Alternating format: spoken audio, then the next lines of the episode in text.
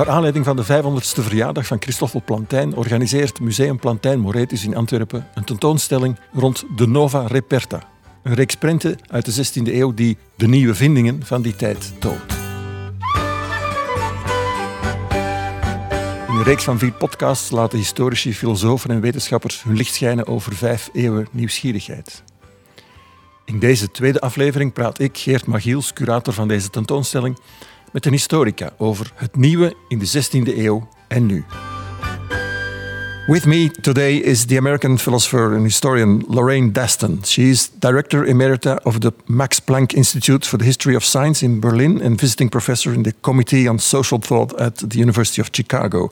She's an authority in the field of scientific and intellectual history of the early modern European period, which is roughly between fifteen hundred and seventeen hundred. Lorraine, in two thousand six, you edited the third volume of the Cambridge History of Science on the Science of Early Modern Times. And you used the Nova Reperta in the introductory chapter as an almost iconic example to illustrate the very special historical period. Why did you choose especially this series of prints to set the scene for an almost nine hundred pages of multidisciplinary account of a very transformative historical period? When Catherine Park and I put together that volume in the series of the Cambridge History of Science, what we wanted to do was to shake the conviction, especially amongst historians of science, that the most important thing that happened in that period between about fifteen hundred and seventeen hundred in Europe was science and the scientific revolution. What the Nova Reperta does is to show us that people around sixteen hundred, when that magnificent series of prints was issued, were not thinking primarily about science. They were thinking about new discoveries of all kinds. Um, they were thinking about the discovery of the Americas. They were thinking about discoveries like gunpowder, the printing press, the magnetic compass. Um, they were thinking about somewhat older discoveries and inventions like spectacles or the stirrup. Um, they were not thinking about um, Copernicus or Newton, um, still in the future, um, um, any of the things which we now associate with those transformations. And what Katie Park and I wanted to do in that volume was to sh- try and reimagine what that period, a period of extraordinary excitement, anticipation, hope, and dread, felt like to people who were in it at the time. And the Nova Reperta captures what they thought was the most exciting thing happening in their period. Yeah. What is the, the excitement? How can you see the excitement in the in the prints, in the in the in the images you get in the Nova Reperta? I mean, one way of looking at those prints is to notice that, in a sense, they're like um, condensed comic strips or bande dessinée, in that, for example, in the print devoted to the olive press and the olive mill, we see not only the object itself, um, the wonderful technology which allows you to extract oil from olives, you see in the background um, the entire process of cultivating olive trees, harvesting olive trees, um, bringing them to the press, then bringing them to market, um, so that whereas we tend to focus on the objects of technology themselves, the, the new inventions, for them the novelty was a whole integrated form of production and commerce, which suggests um, bustling markets, which were more Um, intense and far-flung than they had ever been before in the centuries um, that preceded sixteen hundred, at least for Europeans. There had been long-distance trade along the Silk Route, but the idea of a society which is making things, selling things, inventing things, discovering things, that's the excitement that the Nova Reperta captures. And that's why you describe in, in the introduction of the book that uh, the Nova Reperta is depicting landscapes, workshops, ships, domestic places in, and I quote, a period of extraordinary fertility, creative ambition and innovation. Could you, could you expand on that? Could you give examples of, out of real life of what happened at that time in Europe? Yes. So it should be said that this was not a moment which was experienced by those who lived in it as one of unadulterated positive progress. It was a time of upheaval. It was a time of new religions. This is the moment at which the Protestant Reformation is beginning. It was a time of exhilarating new discoveries, especially Um, of the New World. The first print in the Nova Reperta series shows Amerigo Vespucci um, confronting um, an allegorized version of the people of the Americas. Um, it's also a time of um, new inventions, which are immortalized amongst the nine which are shown um, on the title page of the Nova Reperta. Um, it's also a time of new ideas. Some of the new ideas are actually very old ideas of ancient Rome and Greece, which have been rediscovered after the sack of Constantinople and the manuscripts, ancient Greek and to some extent Latin manuscripts, brought back to Europe thereafter by scholars fleeing the Ottomans. Um, and The rethinking of what the ancient world was, providing, first of all, alternatives to um, a scholastic orthodoxy, but also providing a model for debate and the possibility of ideas, all of them sanctioned by ancient authority, which could conflict with one another, which gave many innovators at the end of the sixteenth century the courage to break with ancient traditions entirely. Like what traditions? Because it, it's uh, the, the the series is about, as you said, uh, the the olive press or uh, silk or whatever. How do, do these things break with tra- old traditions? For one, um, and most obviously, the map of the known world. The map of the known world had been very much shaped by ancient geographers like Strabo and Ptolemy, and the symbol of the limitations of that world were the mythical pillars of Hercules at the Straits of Gibraltar. Ships sailing past the Straits of Gibraltar thrilled and inspired the imagination in other fields, one of which was the astronomer Johannes Kepler's New Astronomy of sixteen oh nine, in which he said, "I am the Magellan," referring to Magellan's circumnavigation of the globe. "I am the Magellan of astronomy. I have discovered new worlds."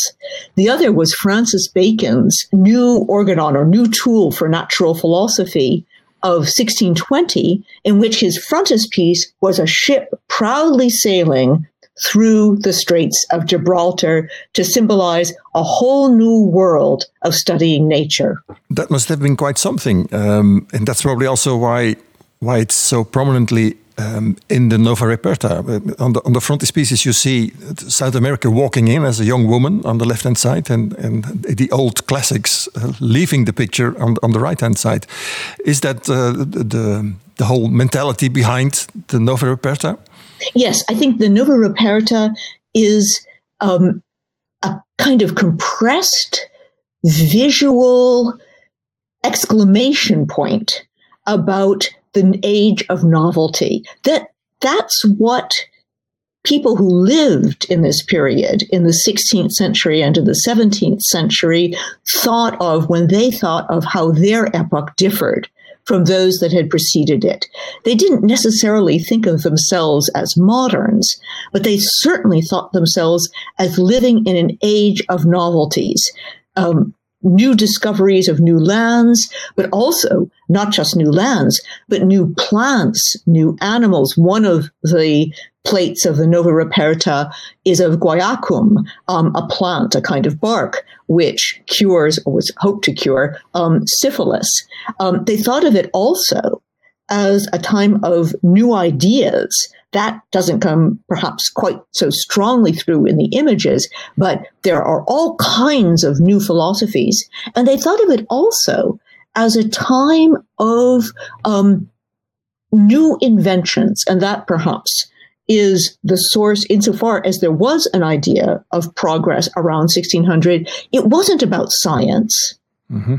It was about it was about these new inventions. It was about technology. Yep. When Francis Bacon writes about the need to reform the old science, he says we should take as our example the mechanical arts, what he would have called technology, and perhaps he had the inventions of the Nova Reperta in mind. Mm-hmm. All this was very much integrated in in the, the, the daily life of the people in the sixteenth century. And as you said before, um, for instance, in the, the prints of the olive press, it's not just the press, it's the whole process of growing and and producing olives and making them into oil. And that's almost in all the prints, the thing you see. It's a kind of a, yeah, a, a flow chart of what people are doing together in group. Yes, it's a very different conception of technology than the one we have.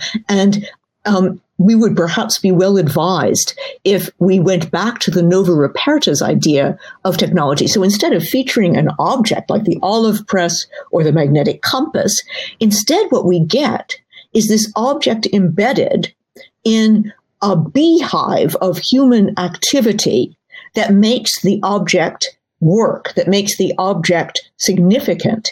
Um, perhaps, for example, instead of talking about um, modern innovations of our own, like the smartphone or the internet, um, we would be well advised to think about them the way the Nova Reperta thinks about them, which is a crowd of people being involved in both putting them together, making them work, and um, making them significant in our society. Yeah. So all these techniques were, as you say, embedded in society.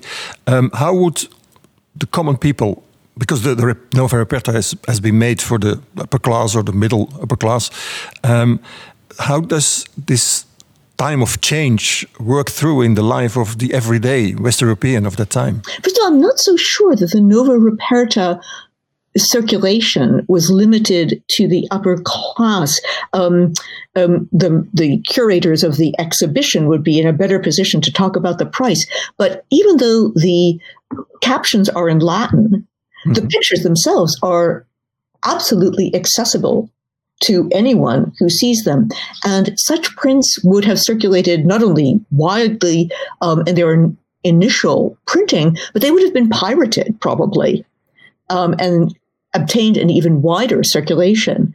Um, but in terms of your original question concerning the involvement of people who were not part of the one percent around sixteen hundred, um, many of the activities which are commemorated in the plates of the Nova Reperta are not upper class activities. There are people forging cannons and cannonballs. There are people distilling medicines. Um, there are people hauling their sacks of grain to be ground into flour at mills. Um, This is not just a testimony to, for example, scholars in their studies or bankers in their counting houses.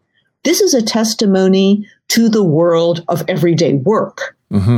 Um, I read somewhere that uh, to to buy a set um, would cost um, the wage of uh, one or two days of work for a, um, an ordinary workman. So it, it has been indeed affordable for many people. And probably, as you say, uh, copies did uh, go, did go around, and many people could look with other people to the same picture, of course, as we see now with the newspaper, which is not only read by the one who buys it, but by other people. Um, still, the Nova Reperta is um, also showing that something has changed in the way knowledge was seen and gathered. You know, the conceptions of nature and, and what is an explanation and what is evidence, but also ideas about art, religion, gender, identity. As you said in your book, uh, they they were transformed. You are an historian of, of concepts also. Um, how does the Nova Reperta fit into that history of ideas? We have an unfortunate tendency to project backwards, um, for example, the role of scientist or scholar, um, backwards to the person who most closely resembles what we now think of as a scientist or scholar. So, for example, a professor at a university. These are not the people who are being commemorated and celebrated in the Nova Reperta. We don't know who the identity of the person who invented the stirrup, for example, or who invented spectacles, or even who invented the magnetic compass. Um, we do know the names of certain explorers, like Amerigo Vespucci, um, but that's rather the exception rather than the rule. So the people whose achievements are being celebrated in the Nova Reperta are, first of all, ordinary people. They're anonymous people.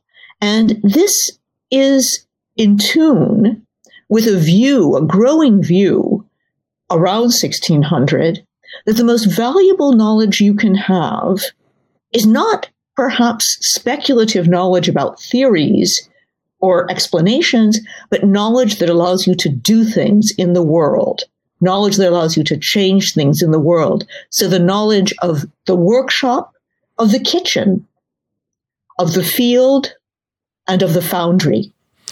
Right.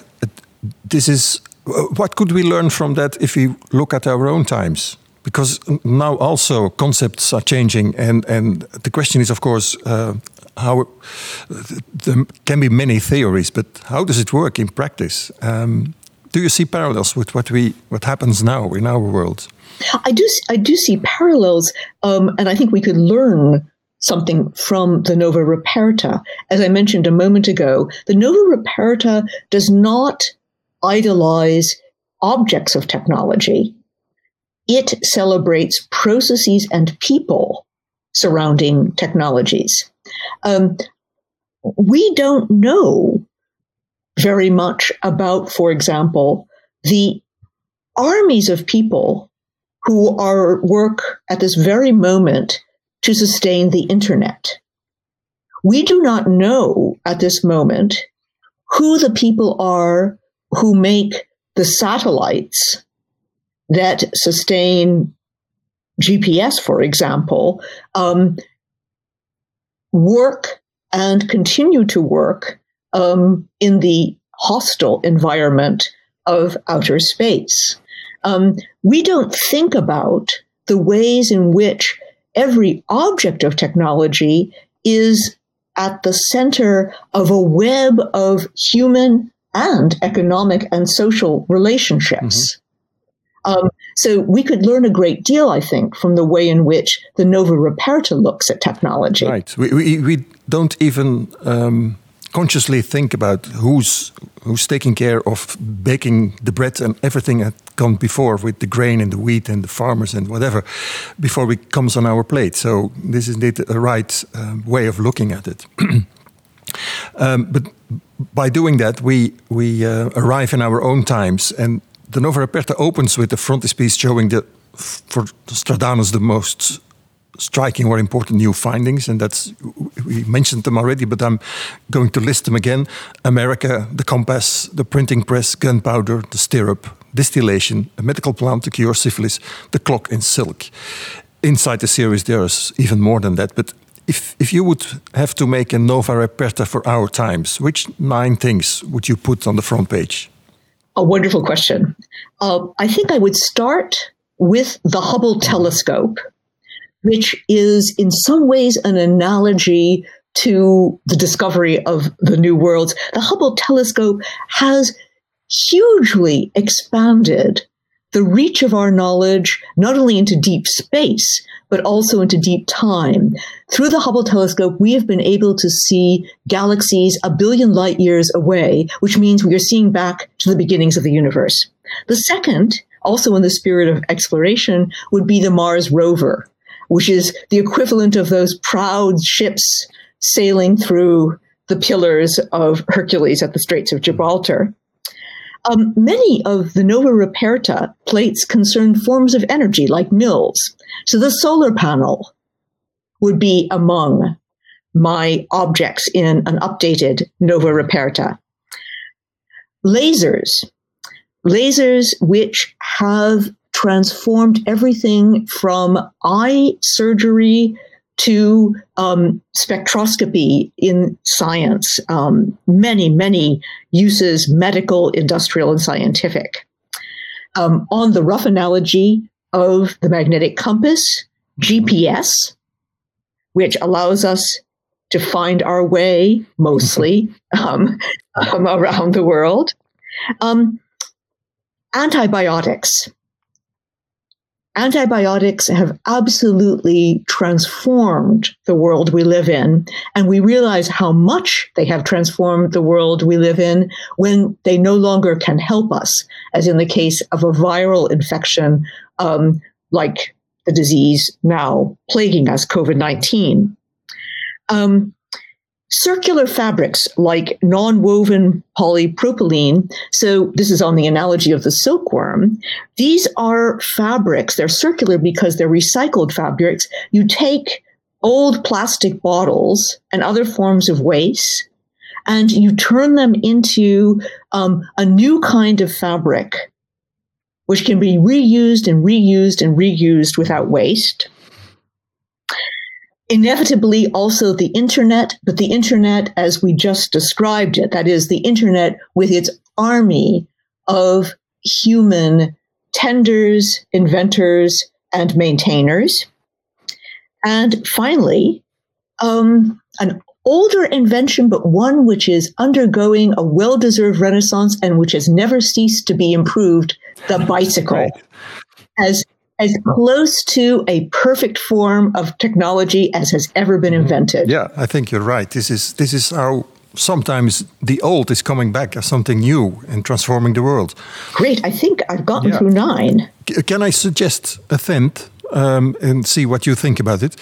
Um, the way we gather data and the way we can uh, show them to the world and interpret them and take decisions on the base of data, which is, I think, something new. Yes, that's that's a really interesting one. And uh, again, thinking in rough analogy to the original Nova Reperta, thinking of the oil paints, for example, um, there has been a, an efflorescence of visual creativity in how to turn very complicated relationships of data, perhaps as many as five or six or even ten variables represented very transparently and strikingly in a single image.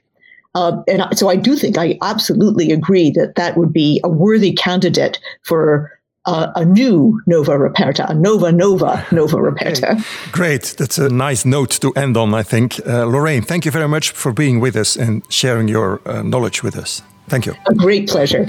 Dit was de tweede in een reeks van vier podcasts bij de tentoonstelling Een eeuw van verwondering, vijfhonderd jaar nieuwsgierigheid en innovatie, waarin met behulp van zestiende-eeuwse beelden de nieuwigheden van toen worden geconfronteerd met de innovaties van nu. In de volgende aflevering onderzoeken we de verhouding tussen mythe en werkelijkheid als het gaat om innovatie en haar plaats in de samenleving.